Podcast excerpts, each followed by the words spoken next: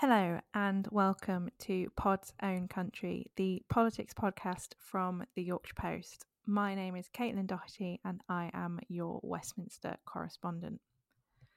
This week I have spoken to former Mayor of South Yorkshire and Barnsley MP Dan Jarvis.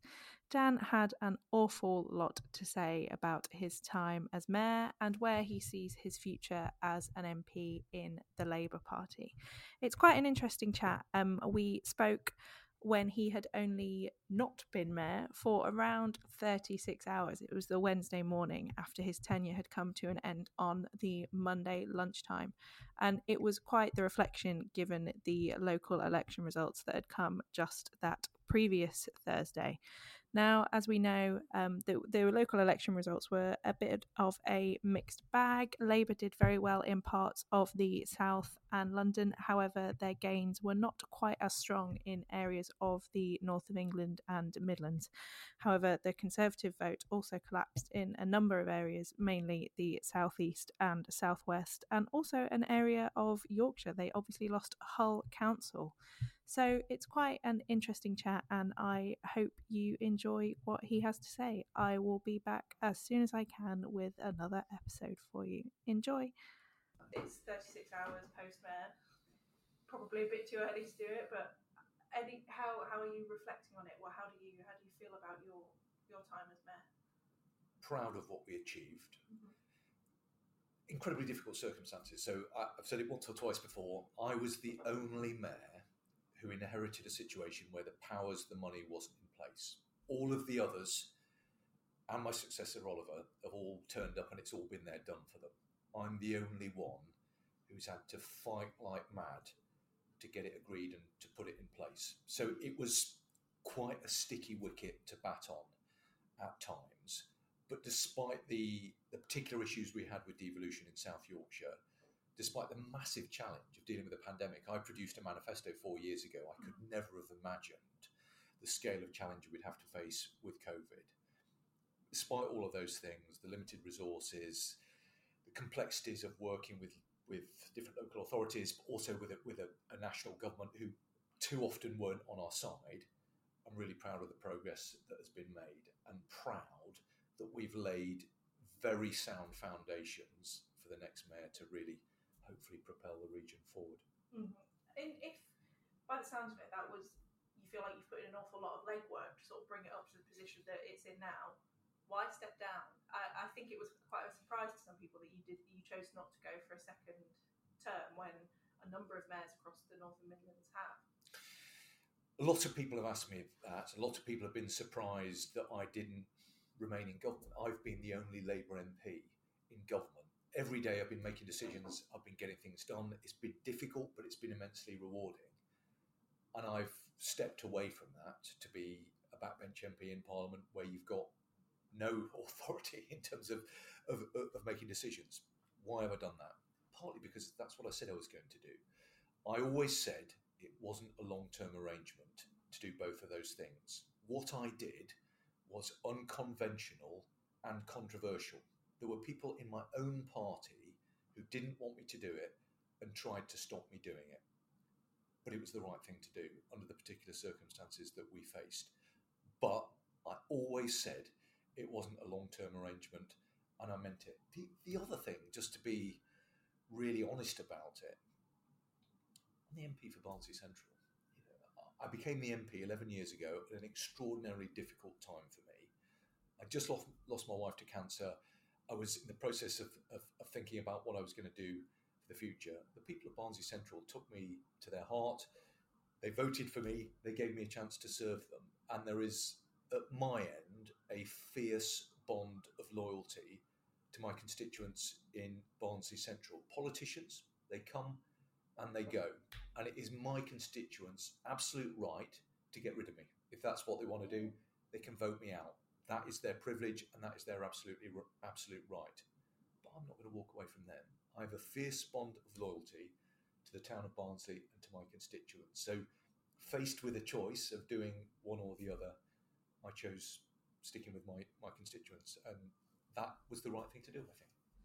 That sort of leads me quite nicely into what my next question was going to be. Maybe 6 months ago you said you were going to step down, late last year, early this year. I can't quite remember when it was. Did you feel like you were coming to a crossroads where it either had to be Parliament or the mayoralty? Because you said this was a short-term thing, but I'd say generally the mayoralties have started to get a bit more attention over the last few years. You know, Andy Burnham, Tracey Brabin, yourself, Ben Houchard, they're political names that people know now. Was being a mayor a bigger job than being an MP? Is being an MP a bigger job than being a mayor? Or were they starting to get to the point where they were butting heads in terms of the commitments and your time? Being a mayor is a really big job. I mean, the responsibilities invested in mayors are very considerable. And you have this huge and amazing opportunity to make a real difference at a regional level. That is a big life commitment. Truth of the matter is, and I'm clearly not expecting any sympathy. You don't come into politics for that. But the past 4 years have been very demanding. I've had to personally commit a huge amount to doing those two jobs. I always knew that was going to be the case. It was going to be hard work. I mean, people have criticised me for it. I just gently point out to them that, of course, ministers are also members of Parliament. The Prime Minister is also a constituency member of Parliament. So these things are doable, provided you're committed and you work hard and you've got a good team of people to support you. I gave notice of my decision earlier than perhaps could have been normally expected. I did that very deliberately because I thought it was the responsible and the right thing to do, to give potential candidates the opportunity to think about whether they wanted to step forward. Because having invested 4 years of my life, blood, sweat, toil and tears has gone into the South Yorkshire mayoralty, I wanted an outstanding candidate to emerge. I wanted someone seriously good to come forward and to take on the responsibility and the mantle, because I want our mayor to be successful. You know, I want the institution to do well. I want the region to prosper.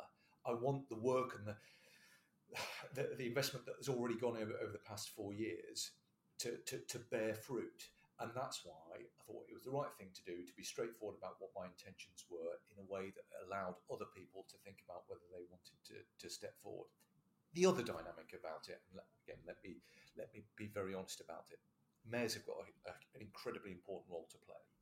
But what I've learned over the past 4 years, although I guess I knew this already, was that in the end, the most important thing is who's in government nationally.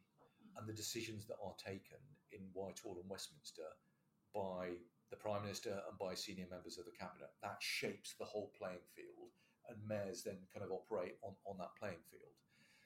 And what I want to do is make sure that I roll up my sleeves and do everything I possibly can at this particular moment to make sure that we get a Labour government, because I think that's what we need in South Yorkshire. I think that's what the North and the whole country needs, is a radical reforming Labour government. And in the end, I took the view that the contribution I could make to securing that would be more effective here in Parliament than staying in South Yorkshire as the mayor. But that is not to say anything other than these are really big and important jobs. I've chaired the M10, so I've chaired the cross-party grouping of the mayors. You know, collectively, the Metro mayors represent more than 20 million people. It's about a third of the UK economy. These are incredibly important people in our political landscape, and they don't actually get the attention that they deserve. You know, if you're the First Minister in Wales or Scotland, there's an architecture and a framework in place that enables you to have that kind of regular contact with national government. That's not yet in place for the mayors. So I think the government needs to do much more about establishing a closer working relationship with the mayors, because there will be no levelling up without the mayors. So what I want to see is a much greater appreciation from national government of the opportunities of devolution, a much greater understanding of the role the mayors can and will play in the future. And I think without that, there will be no levelling up, particularly for the north of England. Given what you just said about the importance of national government shaping the whole playing field there, would it be fair to say that you feel you are more influential as an MP than as a mayor? I don't think it would be fair. I haven't made some kind of Michael Heseltine style calculated decision. There isn't some kind of grand plan that I was going to do this and then I was going to do that and then I'm going to do this, that and the other. You know, I know that, I'm not suggesting that you are, but I know that some people are quite cynical about politicians' motivation. I'm in this because I want to serve, I want to make a contribution, I want to do the best that I can for my constituents and for my constituency and for our region. I've been uniquely privileged to do that for 4 years. It's been hard work. I'm proud of what we've achieved. We've transformed the political landscape in South Yorkshire for the better. But I've done it under the most difficult circumstances that any mayor could have ever expected. So I have to make a judgment about where I can make a contribution over the next period of time. And the judgment I made was that I wanted to keep serving my constituents in Barnsley, and I wanted to be part of the fight in this place to secure that reforming Labour government. So in the end, that was the view that I took. And it was also because, I was very clear about the fact it wasn't a long-term arrangement. And I think people are cynical about politicians and about them sticking to their word. And I said it was not a long-term arrangement, and I meant it. And I've honoured that commitment. Have you got your eye on the shadow cabinet role? I haven't got my eye on a shadow cabinet role, but I hope at some point there will be the opportunity to go back onto the front bench. So I served on the front bench previously, and I think if you're here in opposition, I think you've got a duty, responsibility to step forward and do what you're asked to do. So ultimately, decisions about the front bench are with the leader of the party, so it's a matter for him. But if he phones me up and says, do I want to serve on the front bench, the answer would definitely be yes. Is there a particular brief that you would want? There isn't, no. And I think it's always a little bit kind of undignified of people to start kind of sizing up the furniture and measuring the curtains for a particular brief, because I think we've got a particularly strong shadow cabinet. Our shadow cabinet has got some big hitters now, some really talented people getting on with their particular briefs. So I don't have any particular agenda. There's nothing that I've got my eye on, but I'm not here to be chosen in an all-party parliamentary group. I've given up a big role to come back into Parliament, and I want to make a big contribution. I think that I've got an experience from being the mayor and an experience from the life that I led before coming into politics. And at this particular moment in time, given all the pressures on the country, given the challenges that we face, whether that's around cost of living, whether that is around the international situation in Ukraine, I want to be a part of that debate and I want to make a contribution. So I've not given it all up just to come back and sort of shuffle about and potter about in the library and turn up to the all-party parliamentary groups. I've come back because I want to make a difference. I want to drive this place further and forward. I want to be someone who can speak up, not just for my constituents, but for the wider region and for the north, and deploy the things that I've learned over the past 4 years. There's only two of us in this place. There are two of us who've been a mayor. I'm one of them. Do you know who the other one is? Prime Minister. The Prime Minister, yeah. So that is a skill set and an experience that is unique on my side, and pretty unique in the context of this place. So that is the contribution that I want to make, and I'll be working as hard as I possibly can to make sure that I do that. Perhaps one final question on the parliamentary side of things, and you'll excuse me if my expression is maybe somewhat off, but when I've watched you in the House of Commons during your mayoralty, I have to say sometimes I've thought you've come at things with far more of a, you've been quite collaborative with government, especially when it comes to levelling up. When, like the day the Levelling Up White Paper was released, I seem to remember that, unsurprisingly, you had loads of MPs standing up on the Labour benches saying, this is not enough, we need more, we need etc, etc. You stood up, and if I remember correctly, the first thing you did was welcome it. And you weren't completely praising of it, but there was almost first a thank you to the government for working with us on this and bringing this idea forward. Do you think that sort of collaborative approach is something that you had to do as a mayor, but now you maybe won't do as a senior opposition backbench MP? Or how do you see those roles sort of shifting? Well, I think that's a fascinating conundrum. The truth of the matter is every single day I've wrestled with how to play being the mayor. Do I go on the news and say that the Prime Minister should resign or this Cabinet Minister should resign, knowing that I might have to speak to them a couple of hours later and trying to secure investment. So I think by instinct, and maybe it's because of my background, I'm a team player. I also live in the real world. The reality is we've got a Conservative government, and as a Labour mayor, I simply have no choice but I have to try and work with the government, secure the best possible deal from them. And you know, when we got into, you know, there was lots of comparisons between, you know, my great friend Andy Burnham and myself when we were having the negotiations over the tiering arrangements. Although I didn't necessarily capture the headlines, I secured a very good deal for South Yorkshire as a result of the negotiations. And my approach, where I've been able to be, has been collaborative. That's why, you know, I chaired the M10 group to try and bring people together. Because in the end, what do the public expect? They don't expect me to be sort of shouting about how useless the government are the whole time. They expect me to be a proper grown-up, to hold the government to account and to challenge them where it's appropriate to do so, but also at the same time to advocate for South Yorkshire to try and secure the best possible deal. Now, some people have criticised me for being a mayor and MP. The truth of the matter is it provided a strategic advantage for South Yorkshire because it meant that as the mayor, I was in this place. I had all sorts of access and conversations with senior ministers that I otherwise wouldn't have had. And let's be honest about it, the other mayors were quite envious of. Now, we've moved on from that, and South Yorkshire doesn't have that strategic advantage of being able to reach into this place in quite the way that it did. I think people here know me well enough to know that where I feel I can work sensibly with the government, whether that is around defence and national security, and there's been a lot of collaboration on the issue of Ukraine, then I will do so. But equally, and particularly when it comes to levelling up, I don't think that the government are doing anything near enough to actually deliver the kind of transformative change that I want to see.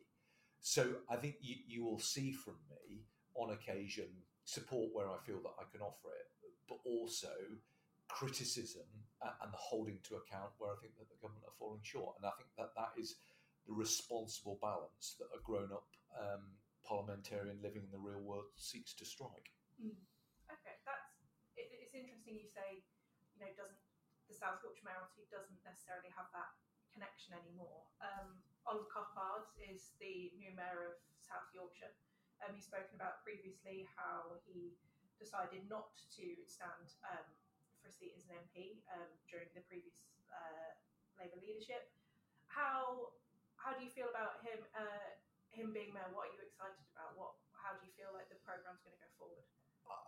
I think Oliver's got a great opportunity now to build on the work that we've done over the past 4 years. I mean, I left him a note with a box of Yorkshire tea on his desk, and I talked about some of the challenges that he will face, but also some of the opportunities.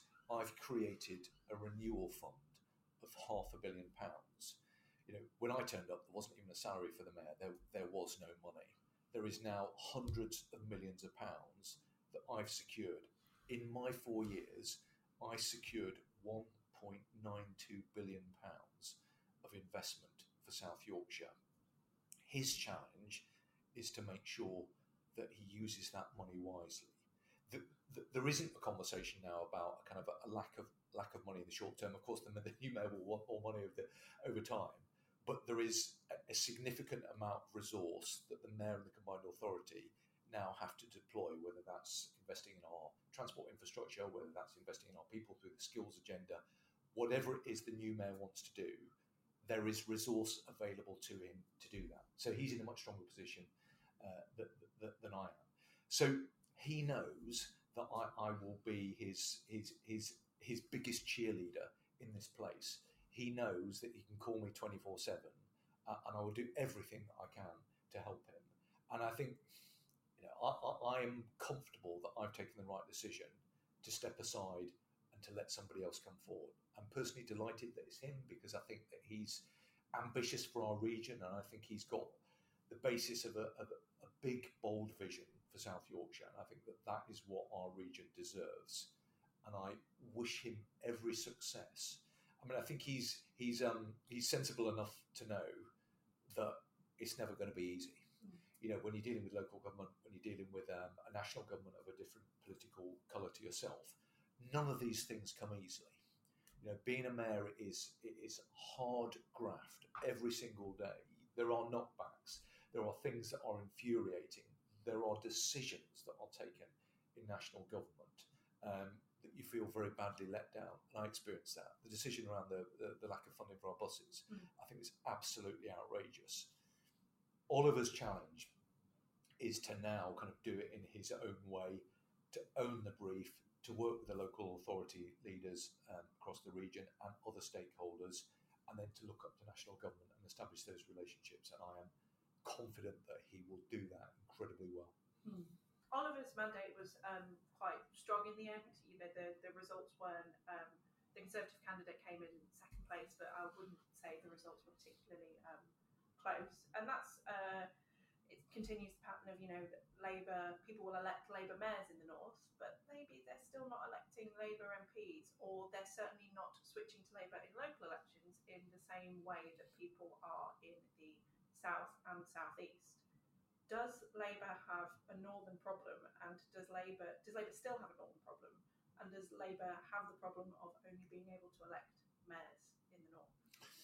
No, I don't think so. I think what Labour has is a northern challenge, and the challenge is around certainly regaining those seats that we lost. And there are some reasons to be optimistic about that. When I go to the Rother Valley, or when I'm in Penistone and Stocksbridge, you know, there is a lot of buyer's remorse from people who lent their vote to the Tories in 2019 and are now actively considering supporting Labour again in the future.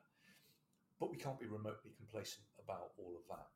I think what we will need to bring forward, and Lisa Nandy is in the process of developing that, it is a counter-offer. So the government talk about levelling up. Now, I personally think that levelling up has largely been about smoke and mirrors. Less money has been available since we've had this kind of concept of levelling up than was the case under the previous funding arrangements. But I think there is still a challenge for Labour to sort of demonstrate that actually people can now place their faith and trust in us. 2019 was a massively difficult electoral experience for us. And of course, in the near future, there will be an absolutely crucial election in Wakefield. So that by-election has to be the moment where we demonstrate that the public are looking at us, that they are confident, again, that they can place their faith in trust in us, that they think that we've changed and that we're in a much better place than we were in 2019. And I think if we can win comfortably in Wakefield, which believe that we're on course to do, then set alongside a programme of investment for the north of England, then I think that gives us a very good opportunity to actually not only regain the seats that we lost in 2019, but actually win some of the seats that we didn't have in 2019. So whilst I don't underestimate the difficulty of doing that, I think that we are in a much, much better place than we've been over the past few years. And I am cautiously optimistic about the progress that I think that we can make as we move towards the next general election. Is winning Wakefield crucial to the future of this iteration of the Labour Party? Obviously, concurrently, we've got going on, the police investigation into Sir Keir Starmer. Certainly, in the last few days, that's a story that's really ramped onto the front pages in quite a major, major way. Are you concerned about cut through that may have with local communities? Are you concerned about the impact that it may have on Wakefield? And if Labour doesn't win this by-election, what happens then? Because there are all sorts of hopes being pinned on it from both sides. I mean, I've knocked on a lot of doors already in Wakefield. I mean, it neighbours my own seat, so I know it very well. And yes, of course, we've got to win the Wakefield by-election. And, I know a bit about by-elections. I was elected in a by-election. I spent a lot of time in Batley and Spen. There are no shortcuts. You've got to put the hard work in. You've got to knock on the doors. You've got to have the conversations. And you've got to demonstrate to people at a local level that they can trust your candidate to be an outstanding champion in Parliament. Wakefield have been very badly let down by the person that they elected as a Conservative MP. And they deserve a true champion, and that is what we've got to give them. And if we offer them a true champion, and if we put in the work, I'm confident that we can win well in Wakefield. And clearly we need to do that, and then that provides a basis for going on and actually making sure that we win in all those other places across the north. But I think a really important part of that is being able to demonstrate that we are a party for the whole of the country. I think, sometimes people do still look at the Labour Party and think that we are London-centric. It's up to me and to all of us who have the great privilege of representing the Labour Party in the north of England to be out there talking about the basis of what our offer is going to be and evidencing our commitment to our communities and demonstrating that we're the people who've got the answers to the big challenges that people face. And I think if we can join that up and tell it as a really big, bold, exciting story, then I am confident that we can win back in a big way across the north of England. And one final question then, if you were, not necessarily to make a pitch, if you were to say one thing to the people you previously represented in South Yorkshire, but then similarly to the people you still represent in Barnsley Central, you've always been known as Mayor of South Yorkshire and MP for Barnsley Central. You've obviously now lost one of those titles isn't anymore. Do you feel like you need to reframe yourself? What is Dan Jarvis now, and how will you be representing them going forward? Well, in my mind, I've always been the MP for Barnsley Central and the Mayor of South Yorkshire. And it was a very, very proud moment for me 4 years ago as part of the count for the mayoral election when the returns came in from the borough of Barnsley. And the number of first vote preferences for me in that mayoral election were incredibly high. So it was averaging around 70% first preferences coming out of Barnsley for me to be the mayor. Now, that was a pretty proud and humbling moment. And I think people have always known that in the end, under very unusual and exceptional circumstances and in good faith and for the right reasons, I stepped forward to take on a big responsibility because I thought it was the right thing to do. And I think, and I hope that people have seen that I've been able to make a difference, that I've been able to move our region forward. I mean, let's not forget where we were in 2018. We didn't have an agreement. There wasn't an agreement amongst the local authorities about how we should proceed. National government looked at our region as an area that couldn't get its act together. Now we've got hundreds of millions of pounds of investment. We've got all sorts of policies and plans. There are so many things that we've done around the ownership hub, around the work that we've done around flooding, the investment that's gone into active travel, the plans for net zero, that have transformed the landscape, despite all of the challenges. So I hope that people have seen that I've given it 110%. I hope they've also seen that I've not neglected my home turf, because I think there's always a bit of risk with these mayoral arrangements that the resource gets sucked into the bright lights of the big city, the core city. People used to say to me, my political opponents used to say to me a few years ago, it was a conflict of interest, you couldn't possibly do the two. And I was always sort of respectful and mindful of that view. They've gone a bit quiet about it, though. No one has ever said that I've kind of favoured one part of South Yorkshire over another. It's a bit like being a parent. I've got 3 kids. I treat all my kids. I'm not for a moment quoting the local authorities with my children, but the point I'm trying to make is, in a leadership role, you have to be grown up, and you have to be sensible, and you have to be even-handed. And the fact that nobody's ever criticised me in recent times for pouring all of the money into Barnsley is because I haven't. I've taken a sensible, grown-up approach, because I believe in this notion of rising tides lift all boats. Mm-hmm. And actually, we have seen very significant progress in South Yorkshire, and that's good for the wider region. We've seen a much more collegiate approach. I mean, it's no great secret that 4 or 5 years ago, there wasn't a great relationship between the individual local authorities.